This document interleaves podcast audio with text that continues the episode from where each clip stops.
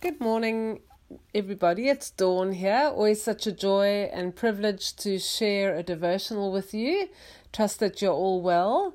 Just something that we got talking about at our home group on Tuesday night just has been going on around and around on my mind, and that is that we need to live out the gospel. We need to we we hear the gospel, we hear about Jesus in church, but we need to apply the gospel to the basic day to day living, um, to our basic lives, and we need to take the gospel that we hear, the gospel message out of church, and we need to take it into the workplace where the rubber hits the road. We need to take the gospel out of church into our homes. We need to take it into our families. We need to take it around the dining room table. The message must just stop in church. Um, but it needs to actually go out. And we can carry that. We can be part of that.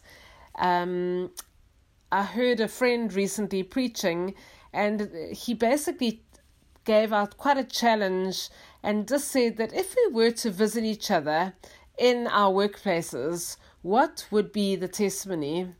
If we were to visit each other in our homes, what would the testimony be? If we were to visit each other in traffic, what would the testimony be? And I just felt such a such such a conviction for myself and just for all of us. Like we must just remember that we, we we take Jesus wherever we go. We take him when we leave home in the morning. We Jesus come with me. We're driving to work. Jesus come with me to work. Come with me into the into the supermarket. Just have Jesus with you. Be intentional knowing that he is always with you that He leads us, He guides us, He's our friend, our companion, our counselor, whatever we need Him to be, that we we have Him right there by our side.